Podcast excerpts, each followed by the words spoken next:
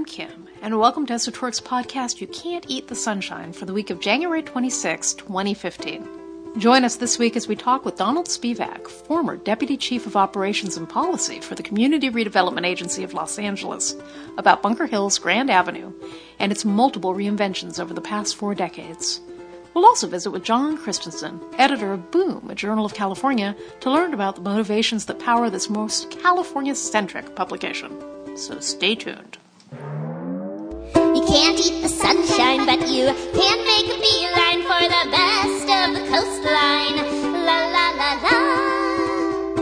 Skid Row, Solano Canyon, the Doria, and Pico Union, a long lost neighborhood called Hermina between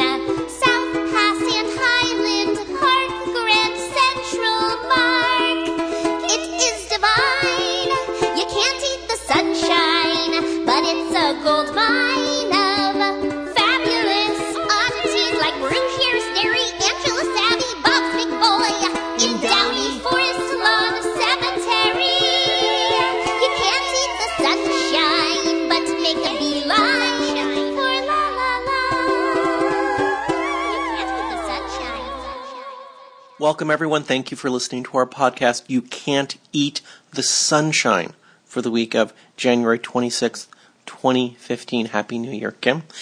This episode will have interviews. We'll have our, our usual two interviews. Uh, for interview one, Donald Spivack. Donald Spivack is former Deputy Chief of Policy and Operations at the Community Redevelopment Agency of Los Angeles.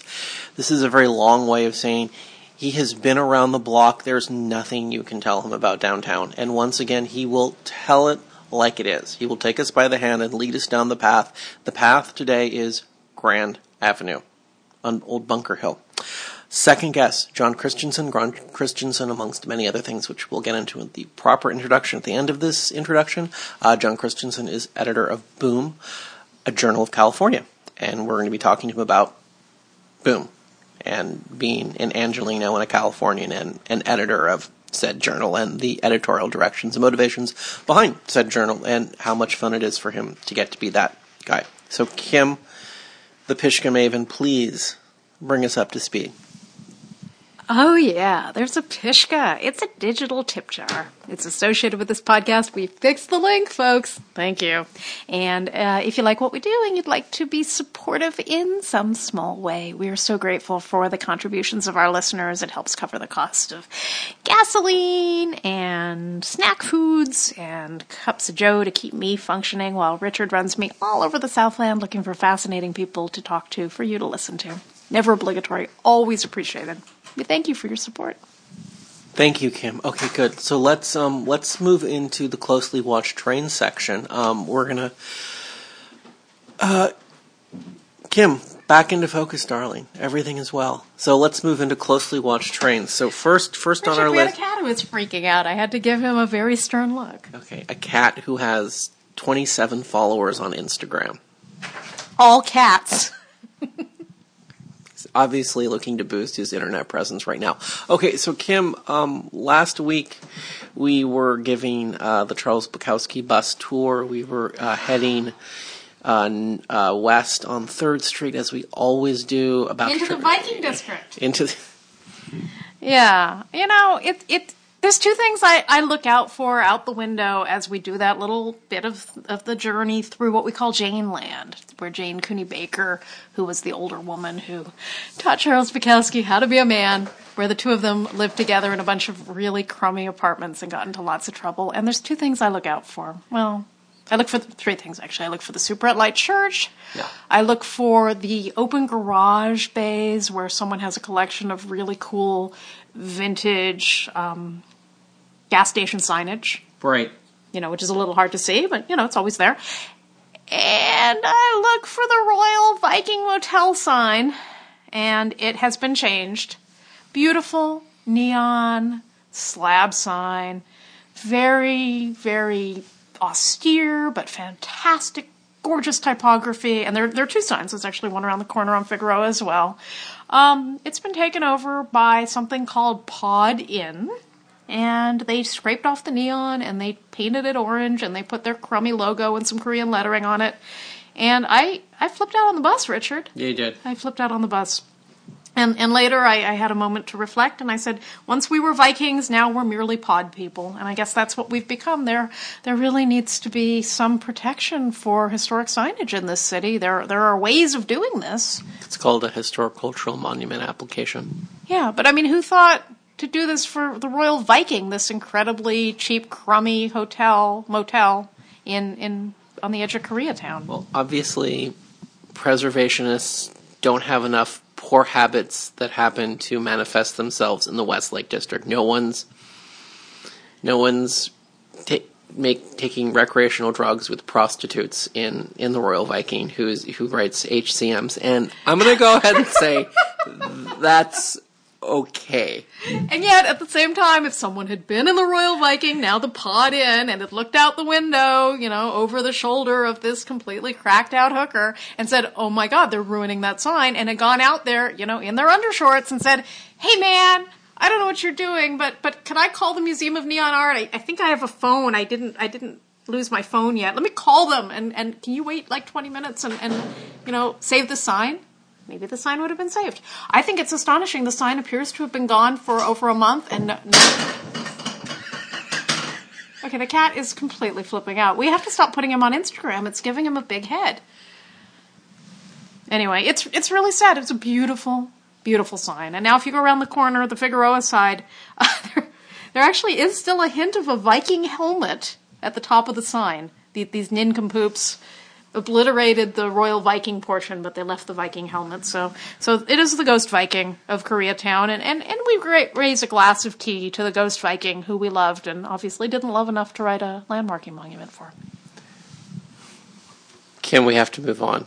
Our, our good friend John Buntin, who is an accomplished journalist in the field of public policy, has once again knocked it out of the park. He's written a nice article for Slate magazine, and this article website. it's a, oh okay sorry okay Slate the website great article about the myths of gentrification. I, I don't want to get too into this because it's it's pretty in depth and I need to keep moving, but good piece. Uh, not a lot of talk of downtown Los Angeles, mostly eastern seaboard cities, which is of course his emotional focus um, when he's not thinking about Los Angeles. But it's a it's a great piece, and everyone everyone should check it out.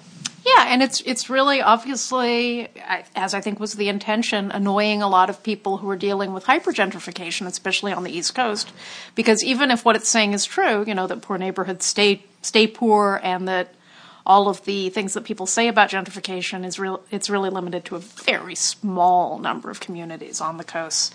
Um, you know, for the people who are dealing with losing all of their small businesses in their communities, it seems like gentrification to them, and they don't want to be told gentrification doesn't exist. There are some really bad things happening, whatever they actually are. We probably need some new terms to discuss them and to fight them.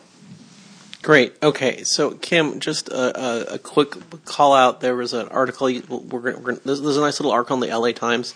It surrounds um, Council District CD member Gil Cedillo. Yeah, I know. I'm trying to say it properly. Gil Cedillo represents Council District Number One.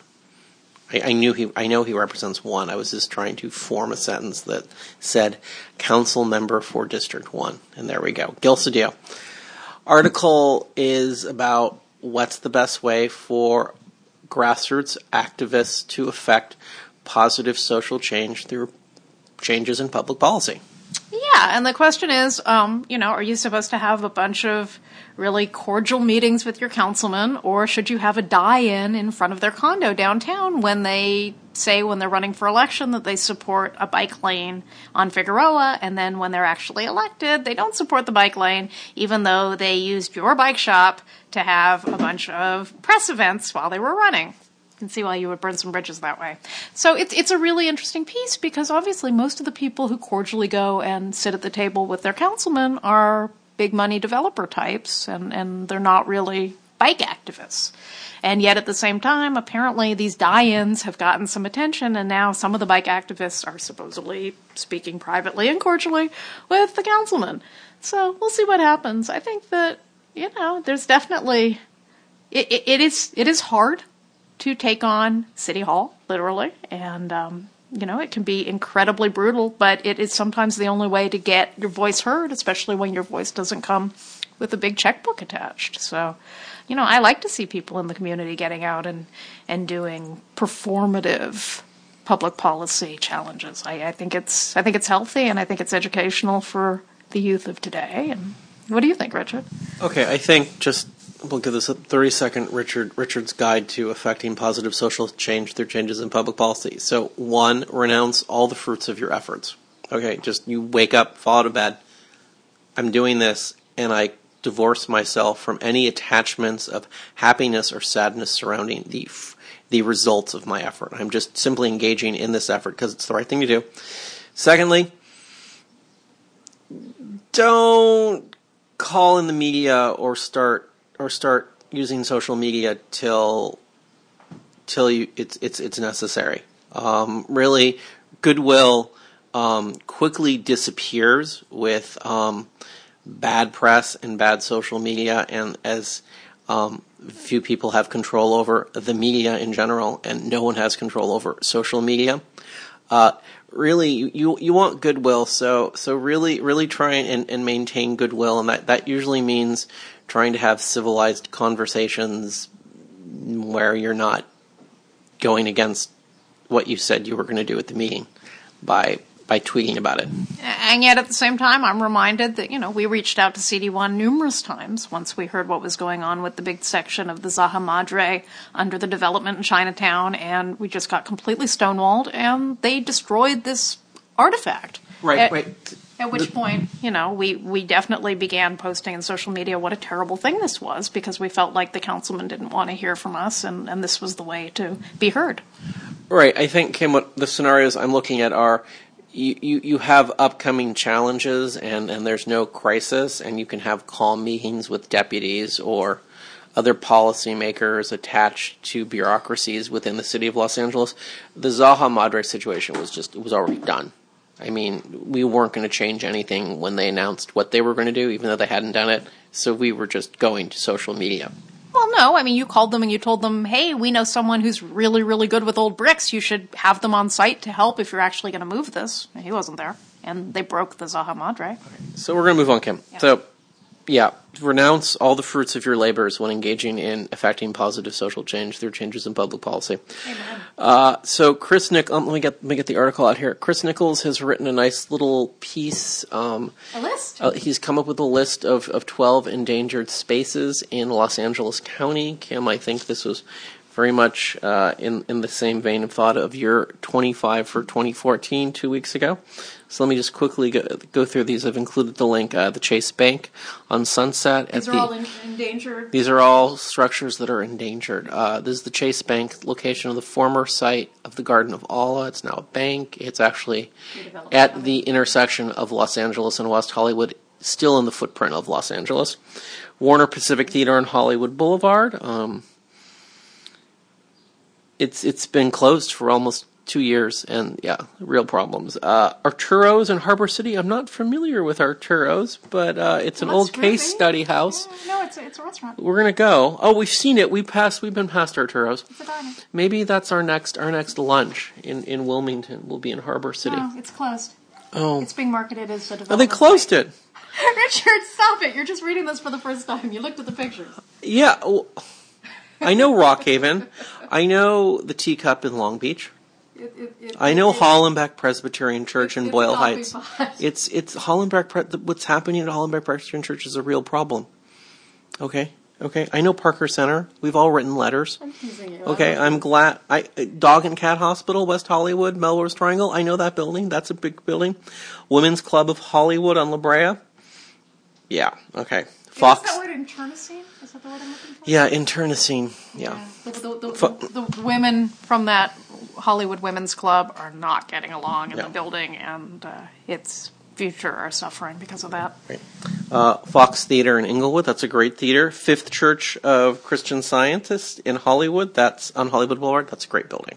That's a great building. And last but not least, LACMA. William Pereira is on my mind. Chris Nichols is cheating with that LACMA picture. LACMA hasn't looked like that since like 1979. But yeah, that's a really great idea. Why doesn't the new LACMA plan just uh, scrape away everything but the Pereira campus. That would be a great clean slate. I'm for that.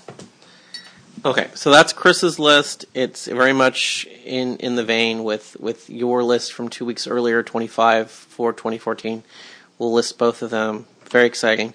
Okay, Kim, late breaking news out of the Southwest Museum for American Indian Heritage.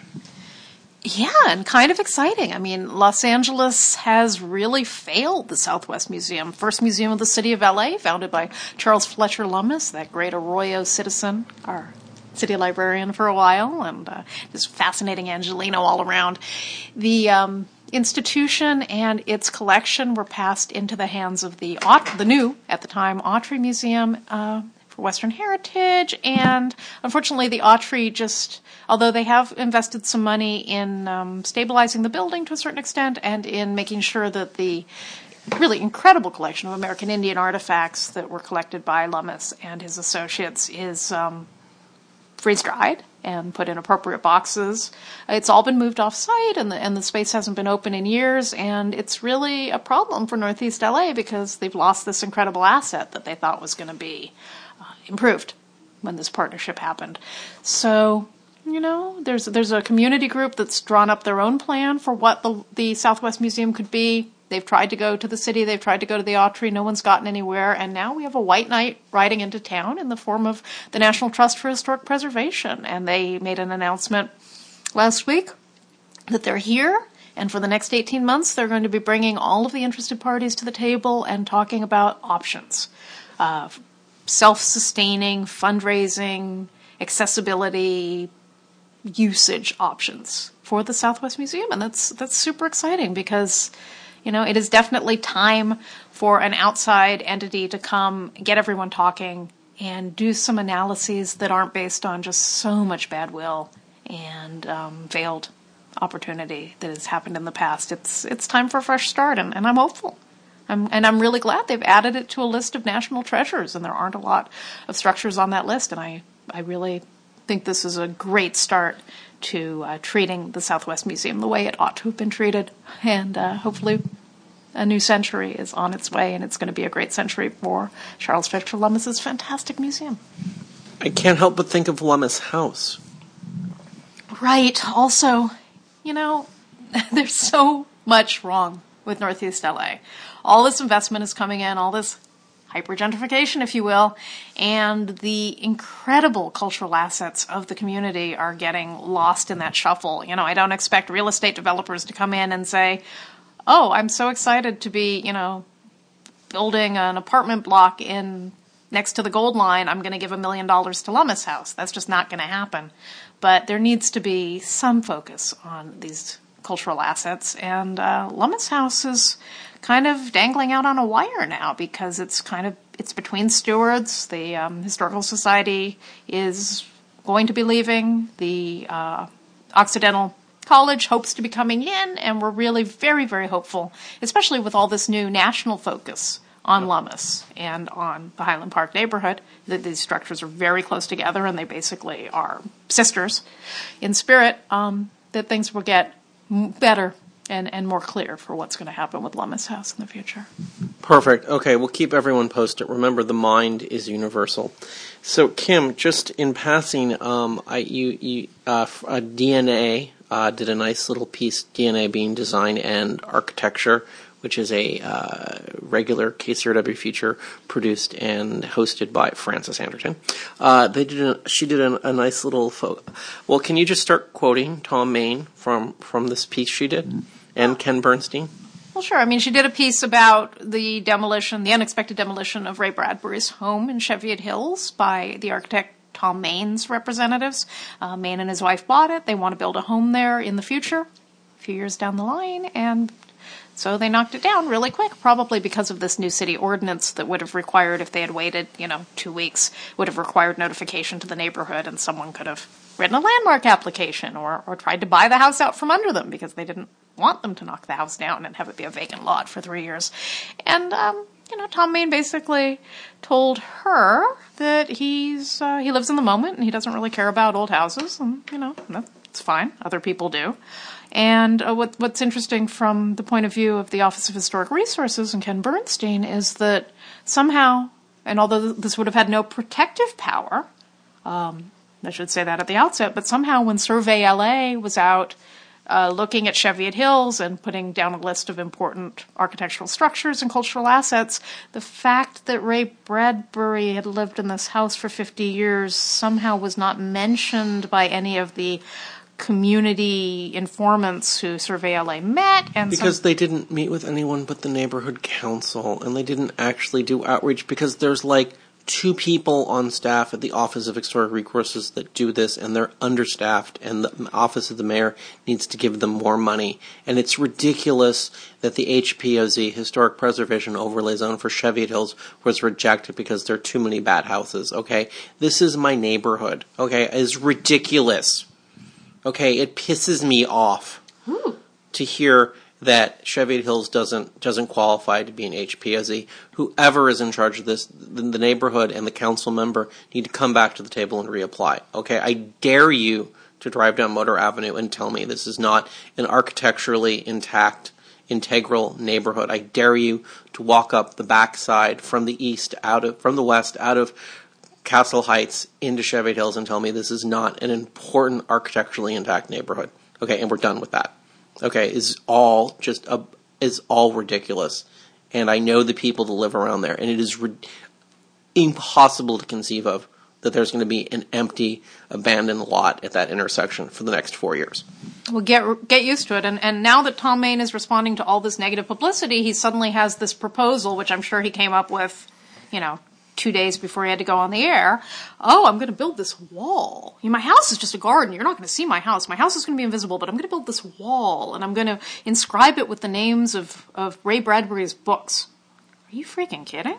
Okay, that's probably not possible with the zoning for that house, but really? Couldn't you have just bought a vacant lot somewhere or like a, you know, an old Taco Bell? Okay. So okay, we're moving on, Kim. It's it's very it's very upsetting. So uh, the the back to Downey, we Taco Bell. back to Downey. Uh, there's a National Register house on Paramount, Paramount at third. at Third, Across from Foxy's. across from The former Foxy's. the former Foxy's, which is a beautiful mid-century modern A-frame. A-frame Scandinavian restaurant now turned brew pub. Okay, so the Reeves Mansion is 18, 1885, 1886. It was built by Reeves, who was a judge. There's a literally there is a milestone marker at the corner that shows it's um, 17 miles to downtown Los Angeles. Or 12 or something? I think I think it's 13. Yeah. I have a uh, photo of it Yeah, somewhere. but there's literally a mile marker there, and, and he of course is a judge the Superior County county judge, and he would drive up to the to the courthouse. Uh, however many times judges sit in chambers back in those days, probably three or four times a week during the season. Um, so uh, Kim and I, you, you you and I first came into consciousness around this house because it was the last home of the Swedish Veckoblad. Right. Um, 1947, Elizabeth Short was murdered in January, Black Dahlia case, and there was another murder the following month that uh, some of the journalists thought might have been related because it was also um, a mutilation murder, a severing, and this involved a linotype operator named Otto Parzyjegla who flipped out when his boss called him a dirty German while they were fighting over the condition of the linotype machine. And uh, he went into some sort of fugue state because he had been in a Nazi concentration camp and they had put him through. Because because he was a Pole. he was a Pole, he wasn't a German, and they, they put him through these mock executions and he used to just go dark. And I guess in this particular case, well, this is what he said anyway. I, I choose to believe him because it's so insane. He went dark, and when he came to, he had killed, he had beaten his boss to death, Alfred Hodge. So this has to do with the Reeves Mansion because It's a wonderful story. You're going to stop me? No. Okay, so Alfred Hodge is dead. He cuts him into pieces. It's a big scandal. Um, the Dream Killer, he goes away for a long time. Has nothing to do with the Reeves Mansion, except that the Swedish Veckoblad, which was the Swedish newspaper, After losing its publisher. lost its publisher, but, but it was a popular paper, so some other Swede picked it up, and, and at the end of the day, it ended up publishing out of the Reeves Mansion. And I saw a photograph some blogger took back in the uh, two aughts, 2000 aughts, where they kind of peeped into the garage behind the house where they have this tall water tower, it's magnificent, and there was a linotype machine. Uh, and a paper cutter back there. So, um, Um, and the Swedish Veckoblad's last address, which is you can find on the internet through a late white pages listing, is the address of the Reeves Mansion. Yeah, so I, I don't know if it's the same paper cutter, but you'd think you could probably clean something like that. It'd probably be a pretty good tool. You might not want to get rid of it when you're taking over, you know, the assets of the Swedish Veckoblad. So that was kind of interesting. And um, we didn't tell that, though, to the people who were We, inhabiting we did. We did? We, we did immediately. Oh, okay. That's why they let us in. oh, yeah, they're true crime games. Well, well, please, go on, Richard. Well, so you know, this like 2009, we approach them and say, "Hey, you should let our bus tour visit at the end of our bus tour before we go over to Harvey's Broiler because they hadn't reopened yet. So we had a little. So we we, we needed we had some, we, we we we still had a little wiggle room. Right, and this was our South Los Angeles um, California culture tour, not not a crime tour at all. And um, Lauren Bowman, who was living there, was really nice and, and was super interested. Strangely nice. Well, she was nice, and she was very interested in uh, true crime and had a lot of questions for us about the other work we do. And she invited us to come, and so we were able to to visit and have a tour and go all through the house. Fifty people, and she had some of the uh, contestants in the Miss Downey competition were there wearing wearing their sashes because she used to have these slumber parties upstairs. And listen, I have to I have to say I, I admire Lauren Bowman because I mean, yes, she's serving federal time now, but when she came to Downey, she was using her own name and she went to the church and she told the minister, you know, I had some problems in Texas. And she never pretended to be anyone other than who she was. And she started her real estate business. And she had this house, which she was paying an exorbitant amount of rent for. And she had a lot of public events there. And she was doing a lot of uh, charitable and religious things. And, you know, she was also operating a, a pyramid scheme. And that's what she eventually, you know, went to prison for. But she did the same thing in Texas, and all you had to do was Google her name. And when they talked to the minister after she got caught for, you know, hustling people in the community, he's like, oh, well, everyone deserves a second chance. So she was gone, and we haven't been back to the house since because, you know, we don't have a relationship with the new people who came in. Same owners, um, but Different tenants. different tenants. A gentleman named Ralph Verduga from the community um, had been running a bar in downtown LA. The LA Brewing Company has a terrible reputation. They don't pay their employees, so I was a little concerned about it when he left the LA Brewing Company and, and moved into the Reeves Mansion and started redeveloping it as a steakhouse. And just in the last couple of weeks, it's broken that he is now at terrible odds with his landlords. He claims they haven't paid their mortgage in 60 months, and the and the property is heading into foreclosure. Uh, if that's the case, I don't know why they still had control of the property. Uh, they say he intentionally delayed the development of the steakhouse because he has a right of first, first refusal to purchase the property should they lose it. Everybody's screaming at each other. They're saying that um, the, the house has been gutted and is destroyed and there's all this damage. I don't know. But it was not a steakhouse last time we saw it, and it was never intended to be a steakhouse. So Beautiful house. beautiful woodwork. Ballroom on the fourth. Yeah, there was Third floor. third floor. Yeah. Yeah, the kids were using it as a music room. Very, very special property. And, you know, it's just been a nightmare because there have been zoning issues. It, it's a mansion. It's not Foxy's. No. And I don't know what's going to happen to it. And I don't know why a bank would let someone be in arrears five years. Be- Yeah. bec- Because the bank has 500 other properties in the same situation. There's just no consciousness of it. Right. And what this comes down to at the end is, you know, National Register means nothing. It's it's just a feather in your cap. No one is going to come on the and knock on your door and say, "I'm here to check on your National Register property." And that is really a shame. It's a shame that something this precious that really belongs to the community and has survived over a century in really good shape is now, you know, We'll see. What it is. We'll see. We'll see. We'll uh, we'll we'll, we'll we're, we're looking for some feedback from the Downey Conservancy on this point. Um, okay, can we need to move into upcoming events? Uh, Sunday, February twenty two, the monthly Lava Sunday Salon is back. Dr. Paul Koudounaris is going to be talking about demonic cats, of which we have no small share of here in this house. Um, and I'm wondering if our friendly automata maker will come to that. I think there's a lot of overlap, and that might give him some ideas about his presentation. I would like to see an automata of demonic cats. Yeah.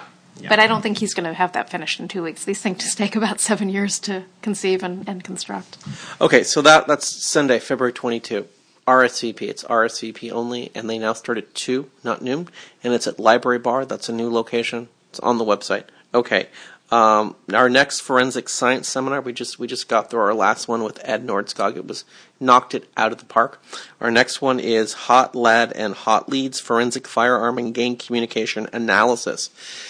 You like That is that is a very long and wonderful alliterative title, and it is a roundabout way of saying Mike Kelly, who is a firearms inspector for the Los Angeles County Sheriff's Department, will be taking us through the basics of ballistics. That was alliteration, and we'll also have. Uh, n- both both these speakers are return speakers. We'll also have Nick Guskos. He's with the Los Angeles County Sheriff's Department. He's going to be talking about um, investigating gang homicides, specifically in uh, the sheriff's in in the correctional facilities run by the sheriff's department, uh, which is a, a specialized subset of homicide investigation and requires special tools and demeanors, techniques, a lot a lot of experience under your belt and some cool thinking. And he's just the best. So we're we're super super excited about that. And I I think at this point we can yes go into the interview uh, introduction. So we're gonna we're gonna interview Donald first. So I'll introduce John first. John Christensen. John Christensen, uh, amongst many other things, he is faculty at UCLA. He is a principal at Stamen Design and and is. Uh, heads up their, their office in Los Angeles. Our last interview with him was about Stamen. This interview with him will be about Boom, a journal of California. He is editor, and he's going to talk about all, the sort of all the ideas that, that that manifest as editorial policy for Boom, which is a lot of fun. He's a great guy. He's one of my favorite people, and uh, so we'll. That's good. Uh, our first interview is with Donald. Donald Spivack. Donald Spivack is legend on this. I think only Brian Kaiser comes close to how many times we've we he's been interviewed. He's been he's he's just well because he's so damn smart. Well, He's- you haven't hit the bottom of the well with him yet. no, he's okay. So we're going to talk to Donald about Grand Avenue. This this interview was done the same morning as the interview we published with him a few months back about the pedestrian bridges uh, on the on the western side of Bunker Hill at around First and Figueroa. I'm this afraid the coral tree is doing even worse now, Richard. or it's, the coral Yeah. is dead. At least Napoli says it's a hazard and someone needs to come and take it away.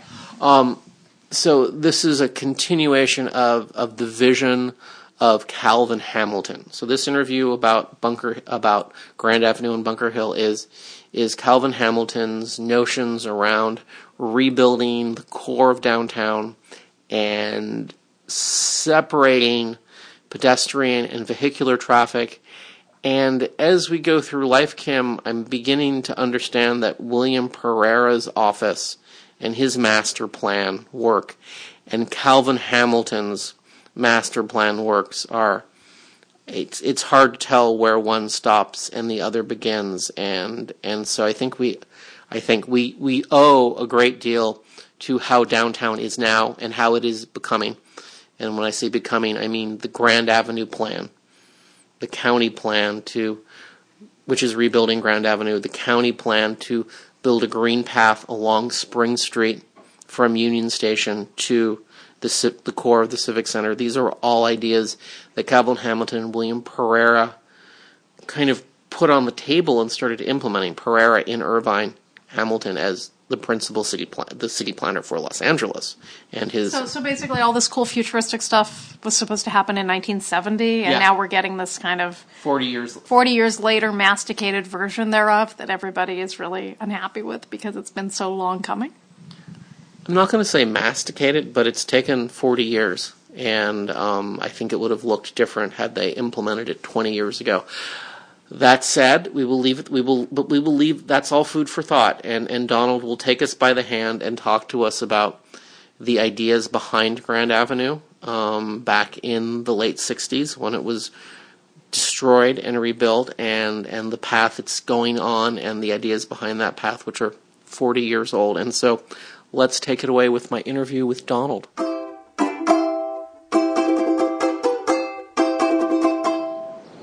Donald, Donald, we're here. We're at we're at Third and Grand. We're in front of the, the, the Wells Fargo Center. And I want you to introduce yourself first of all, and then you're going to give us a history of this street as a result of the uh, the redevelopment project in the early 60s. Okay. Yes, uh, my name is Don Spivack. I'm formerly the Deputy Chief of Operations for the Los Angeles Community Redevelopment Agency. And um, we are standing on Grand Avenue, a little bit south of, of 3rd Street.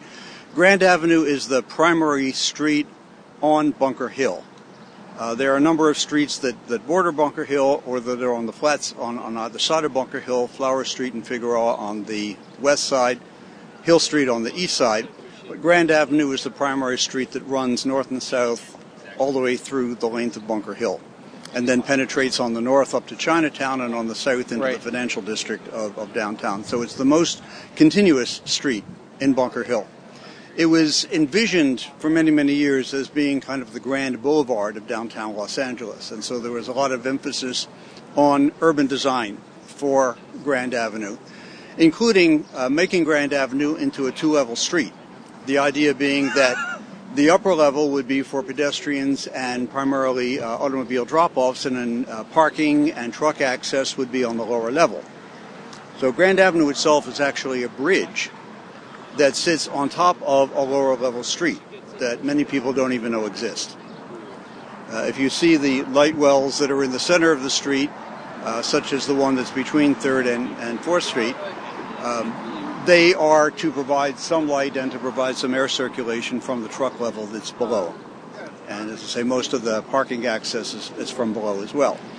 So the concept was to separate pedestrian and uh, freight traffic on Bunker Hill by, by making it a two level street. And and this has uh, echoes back to Calvin Hamilton and his his interest in segregating different types of traffic. Right. Cal Hamilton, who was the, um, the planning director for many, many years uh, in Los Angeles, that was one of his concepts was to separate pedestrian and vehicular traffic. And so on Grand Avenue, the idea was uh, that the upper level would be primarily pedestrians, although it is a major street, but that all the truck traffic and people going to parking garages would be directed to the lower level.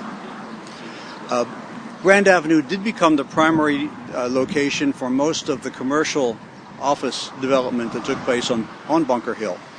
And Bunker Hill was conceptualized as being a major office destination for Los Angeles. In the 1950s, uh, a lot of businesses were moving out of downtown Los Angeles because the buildings were obsolete. Um, they could have free parking in the, the suburbs, and so the idea was to develop a high density but well parked new office complex on Bunker Hill to replace what had become a very derelict uh, one time residential neighborhood that, that really couldn't be rehabilitated. The condition of the buildings were beyond that. So it made sense to create a new downtown and to put it on Bunker Hill from the perspective of trying to retain businesses in downtown that were otherwise leaving the city of Los Angeles. And from that perspective, it, w- it was very successful. It got the major banks that were moving to the suburbs to stop doing that and to uh, move into new buildings on, on Bunker Hill. Crocker Bank uh, was one of the first to build uh, a major office complex here. That's now the Wells Fargo Center. Security Pacific built one uh, a block off of Grand Avenue, which is now the headquarters for Bank of America. Subsequently, uh, a number of other banks and uh, real estate developers put together the California Plaza Project, which um, does house many financial institutions. Uh, the last major office building to go up on Bunker Hill was one of the towers of California Plaza.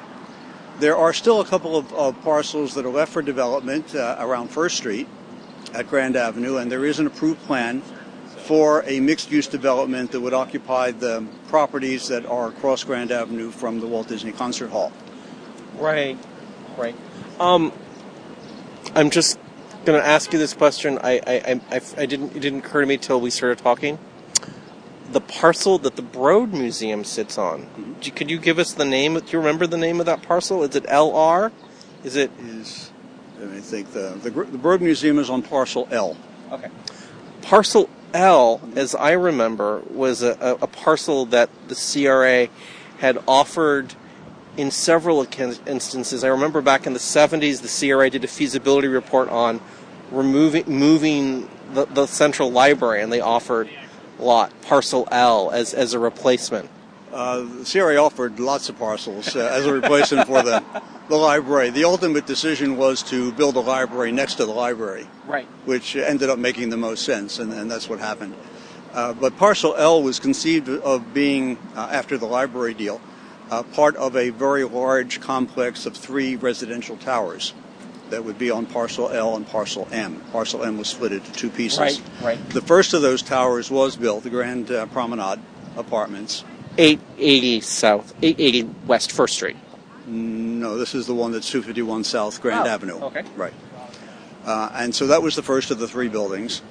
Uh, subsequently, the, the remaining two parcels on Grand Avenue and the parcels on the east side of Grand Avenue, which were parcels Q and W, were assembled and put into a major development um, proposal that Related Companies was the, the winning bidder on. Uh, that came through and got all of its approvals right about the time that the recession, uh, the most recent recession, was setting in. And so they've had a lot of difficulty moving that project forward. They're, they're now repackaging it a little bit and going back to some of the original designs. But they did split off uh, two pieces. Uh, one became the uh, Broad Museum, and the second one became the uh, residential uh, project that uh, Arquitectonica designed immediately Right. next to it that is filling in between the Grand Promenade and the Broad Museum, and that's nearly finished now. So the uh, the west side of Grand Avenue is essentially complete all the way through Bunker Hill, and the parcels on the east side, um, running down the hill to Hill Street, uh, are yet to be developed.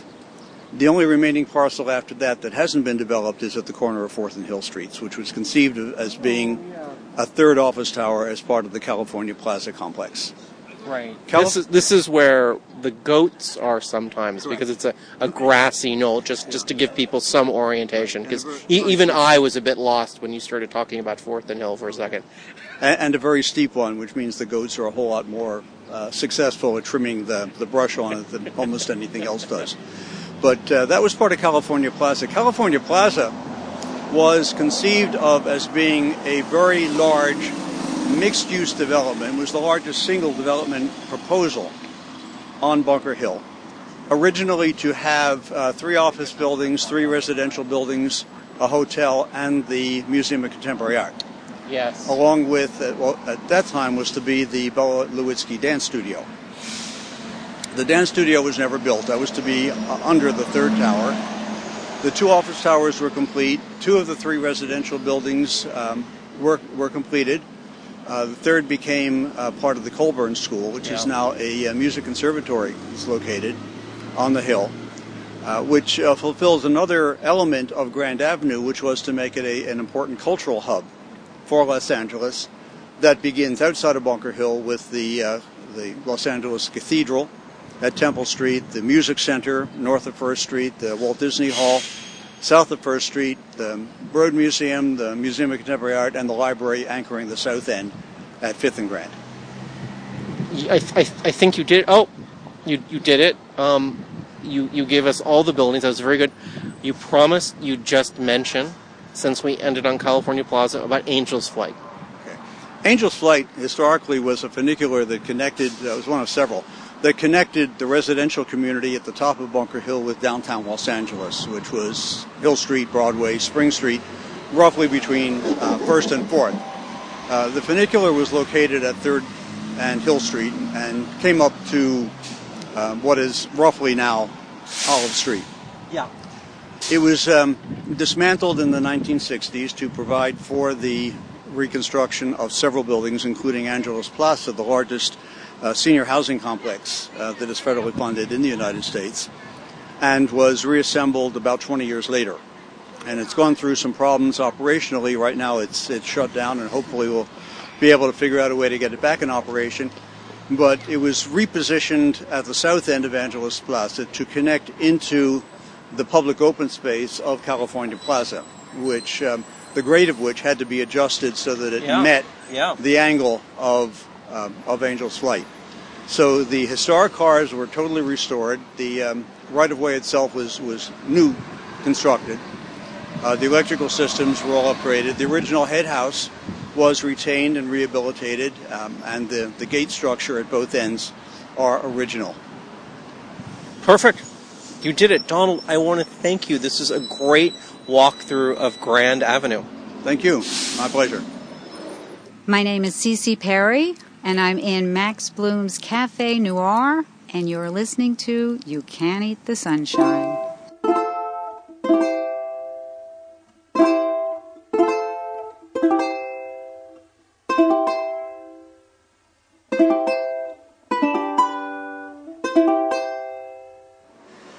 John, John, we're back. We're back in this great corner studio overlooking Abbot Kinney. I want you to properly introduce yourself and tell us what it is we're going to talk about with you for a bit. Well, I'm John Christensen, and uh, I uh, teach at UCLA in the History Department and the Institute of the Environment and Sustainability, uh, in addition to being a partner at Stamen Design and the editor of Boom, Journal of California, which is a quarterly magazine published by UC Press. Okay, good. So that's and that's what I want to talk to you about. Boom. So tell us. This is this is a great magazine. I'm, I love this. Tell us. We're looking. This is the the fall 2014. Tell us about this this cover and and the students. Yeah, so this issue uh, is uh, about thinking with nature. So, how do we think with nature, with things in nature, with plants and animals, uh, the you know the, the, the climate, genes, art, and ideas about nature for understanding nature in our world, also understanding ourselves. And as we were putting this issue together, um, I was up in San Francisco and, and stumbled upon a small exhibition there in a little hole in the wall. It was like a pop up exhibition. It was just happening one night. It had these three artists in it. And, the, and, and I just thought, wow, uh, there, there's um, this picture on the cover is by Noah Battle. He was a, uh, a senior um, in high school in San Francisco, and this was uh, part of a senior show uh, for him and two other students. And um, it shows uh, this is a self portrait. It shows Noah um, standing on a, a, a, a small square of grass in the middle of a big uh, flat looks like parking lot of pavement with a power plant and kind of cranes and such of the port behind him. And so it just it, it really you know for me captured this essence of of what we're getting at when we talk about thinking with nature today in California, which is very different from um, I think the, the the nature, the ideas of nature that John Muir left us with uh, when he died 100 years ago, but which in some ways still conceptually really define California for us. Good. Um, tell us. Um, wh- t- tell us. Uh, DJ Waldie wrote a little article for you. Not a little one. This is this is an these. T- tell it. Tell just just so people look at this. I like I like Don. He's a good guy. So tell us about this. Yeah, well, Don's one of our most uh, amazing and remarkable and deep writers in California um, uh, now, and so it's such an honor to have um, this essay, uh, which is called "Nature's Haunted House." Um, and it it, it um, has photographs by the other uh, uh, senior whose work I've you know stumbled upon up in San Francisco. These these beautiful evocative cutouts of animal shapes that are cut out from leaves and then are juxtaposed in settings you know around the city. Um, what's wonderful about these two um, artists and, and the other their friend, the other seniors, that they're all uh, freshmen at UCLA this year, so there's a connection with Los Angeles as well. And these photographs accompany just this beautiful meditation by Don um, about seeing nature um, in and around, uh, you know, where he has spent his whole life uh, in Lakewood and, and, and Long Beach and, and, and, and seeing nature in so many surprising ways in, in you know what we think of as the natural environment, but also what is really the built environment and the environment that we have made here and people and and, and it's in that way that I say you know. Uh, we still live in the John in John Muir's California. You know, I think conceptually he set up this California uh, where people live in the cities. There's the productive landscape of ranching and mining and farming, uh, you know, around them, and then there are the wilderness cathedrals of nature that we go to to get away from that. And we still very much kind of live in that California still, but it's changing we're seeing nature all across that spectrum, not just in the wilderness, but you know throughout the farms and ranches and the ways that we think about you know the ecosystem services such as pollinators that make it possible for us to have the fruits and nuts that California you know produces but also nature nature in the city. And the other way around we're seeing culture and cultural ideas being so important throughout that landscape and spectrum too, from the city to the wilderness. And and I think Don's uh, essay really beautifully gets to the heart of that. Perfect. Give us. I, I think you've, you've given us a very good editorial direction on this theme. But what are just some other things? So Boom has been published for a while, so there's obviously a bit of bit, bit, bit, yeah. So there, there's some editorial direction. So other than that of nature, what what what what what do you what do you like? Where are you looking to what, what, what, what nooks and crannies are you looking to shine light on into? So we, um, I tell all of our writers that our uh, what we want to do is uh, host one of the most interesting, lively dinner party conversations in California once a quarter. In the pages of the magazine, uh, but also in uh, online. We publish uh, we publish everything online and give access to everything online during the run of the magazine each quarter. Uh, in other media where we share uh, because we're interested in having as many readers as we can, you know, for this beautiful work, the writing and the photography and in, in social media. You, you, you, you want people to embed their location in social media when they're reading this. Oh, of course, yeah, of course, and share it with us. You know? um, share a picture of yourself reading Boom uh, in, in, in, in, a, in a place. Um, you know, and so uh, we're we we organize. Uh, we often organize issues around themes. We've done one on uh, California and the world, and the world in California on the future. Um, on uh, we did one uh, a year ago on the hundredth anniversary of the Los Angeles Aqueduct, and you know where making the kind of pivot from that history to thinking about the next century of water in Los Angeles.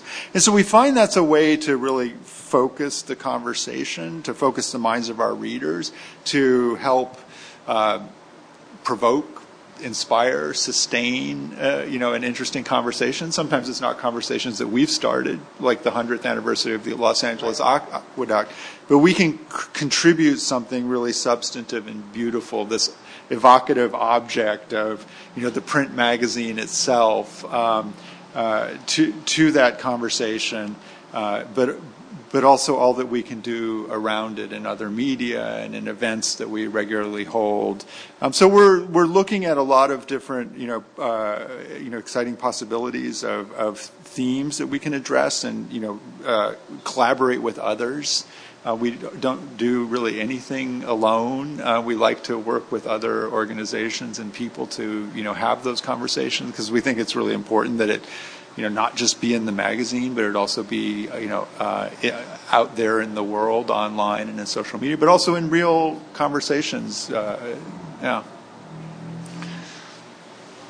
Excuse me, sip of tea. I all of a sudden was about to cough.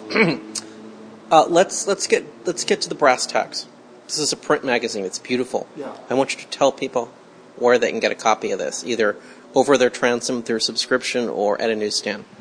Well, so the best place uh, to get it is at uh, boomcalifornia.com. And you can buy a, a single copy there or subscribe. Very good. And or come to one of our events.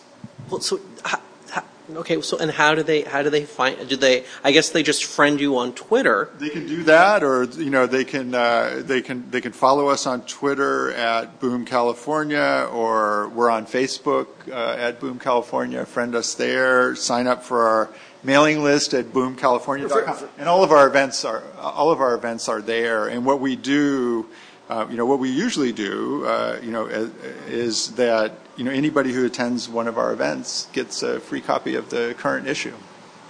Perfect. Thank you so much. Thank you. It's a real pleasure. My name is Bidhan Roy. I'm here at Cal State LA, and you're listening to You Can't Eat the Sunshine.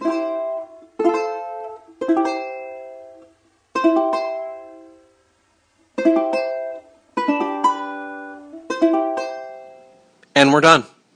I'd like to thank everyone for listening to our latest podcast of You Can't Eat the Sunshine for the week of January 26th, 2015. Happy New Year, Kim. Our guests this week were Donald Spivack. He is former Deputy Chief of Operations and Policy for the Los Angeles Community Redevelopment Agency, and also John Christensen. Amongst other things, he is editor of Boom, a journal of California. We want to hear from you. We really do. And so, Kim, tell us about the feedback loops. We have them. They include such things as getting on our bus or coming to one of the lava events that Richard or I host. You can also send us an email at youcan'teatthesunshine at gmail.com or through the contact link at www.esotouric.com.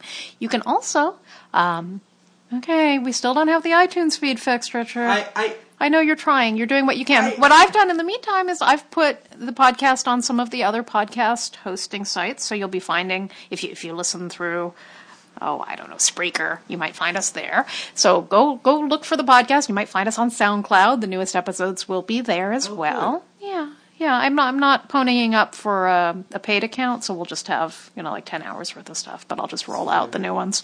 Um, and eventually we will be back on iTunes if you're inclined to share the links or give us some reviews. We would be grateful for that. Thank you, Kim. And, and again, just I'm, I'm completely at the mercy of Apple. It's I, I it, I'm completely at their mercy. I've, I've submitted my request two weeks ago, and they said they were going to do it, and I'm just I'm hoping that it, it gets fixed. You want me to tweet at someone? No, let's just okay. All right. So Kim, you're going to bring us home. We are in the wrap up of our podcast, and this is when you tell us about upcoming bus tours. I can do that. So take it away. Take us home. All right, we're wrapping up the month of January with the Birth of Noir, the James M. Cain tour of Hollywood, Skid Row, and Glendale. And listen, if you like film noir, you don't need me to tell you. You want to go to James M. Cain's Los Angeles, and that's what we're going to do. In February, we're doing the California Culture Tour series, of which we discussed a little bit uh, about South LA earlier. Uh, however, the South LA tour is not currently on the calendar because um, Irving Gill's Clark Estate, which is our longest stop on that tour, really important house, suffered some rain damage. So they're going to reopen. Yes, they're going to reopen, and we're going to be back Long doing that in August. with- with- Richard, it's fine. I'm just I'm just explaining. Cal- So if people are like, "Oh, California Culture Tour is coming up. I want to do that South LA tour." One, we no longer go to the Reeves Mansion. You know why? And we're not doing it in February. But what we are doing in February um, is three tours in this series. We're starting on February 7th with Boyle Heights in the San Gabriel Valley: The Hidden Histories of LA's Melting Pots melting pot singular. And there's some truly beautiful Monterey Park locations and some fascinating lore about Jews and social justice and Molokans and fun, fun, fun in Boyle Heights. So interesting neighborhoods, a lot of synchronicities over a hundred years of history, and I like that tour a lot. In uh, Oh, very interesting. On Valentine's Day, we are returning a tour which has been on hiatus for quite a while the Route 66 Road Trip, subtitled Roadside Architecture, Citrus Drive Ins, and Cemeteries. And that is a really lovely days out adventure, and you don't even have to go to Arizona to explore Route 66. We'll get you home in time for, well, an afternoon tipple. And we'll also go to Ewaldo Ward where you can buy lots of jams and jellies for your breakfast and brunch delights in the future. On the 21st of February, it's the lowdown on downtown. And if you like the Donald Spivack interview, you like that inside baseball about how downtown LA got so freaking messed up. Please don't use that word. Do you hate the inside baseball Yeah, thing? I I know, do. I know. You just like you heard that term recently, and it, it really Daniel Miller. Daniel Miller brought it up. It's honey, it's fine. I won't say that. If you're interested in the inside secrets of the the lore and the development and the policy changes, if you, I'm not going to say that of downtown Los Angeles, the lowdown on downtown, which is our tour, which changes the most. We give it twice a year. It's always different. Uh, we got some special surprises coming on this one too you definitely want to get on that bus and off that bus because we do a lot of walking. We're wrapping up the month though with a true crime tour, Wild Wild West Side, on February 28th. It's um, basically a trip through my early childhood. So we're going to be in Venice and West LA, Santa Monica. Where we're talking about all my favorite things: cults, child abuse, freaked out acid killers. Oh, it's so much fun. And, you know, a beautiful cemetery visit, of course, too, which I like to do on my crime bus tours. March the 7th, it's Weird West Adams, a tour of a beautiful neighborhood. A bunch of neighborhoods dissected by the 10 freeway and the incredible history of crime and, yes, social justice that took place there. At the end of March, it is Pasadena Confidential with Crimebo the Clown, a tour about rocket science, black magic, and families run amok. And we'll take a nice little stroll out on Suicide Bridge in the company of Crimebo and talk about all the people who threw themselves off to their death. The end of March is a brand new tour. And it's mine. It's the other side of my childhood. Uh, it's called Hollywood with an exclamation point. And it is Bang. In Terabang. And it is a true crime tour with some fantastic architecture and offbeat local lore. If you've ever wondered what people like us think about as we travel through one of the central tourist locations of Los Angeles, you want to get on this bus. It will show you some things you probably didn't know about and some things that will haunt your dreams and captivate you too, because that's our job. And that brings us up to the end of March. And I will simply mention coming up in May is our once a year Tom Waits bus adventure. And I've been getting a lot of emails about that. Word is out. People are excited. David Smay is coming back from San Francisco to take us through Tom Waits' Lost LA. Thank you, Kim. Thank you for bringing us home. I want to thank everyone at home for listening. I want to encourage you to continue to listen, and I want to remind you You can't eat the sunshine. You can't eat the sunshine, but you can make a beeline for the best of the coastline. La la la la. Skid Row, Solano Canyon, the Doria, and Pico Union, the long lost neighborhood called Hermon between uh, South Pas and Highland Park, Grand Central Park.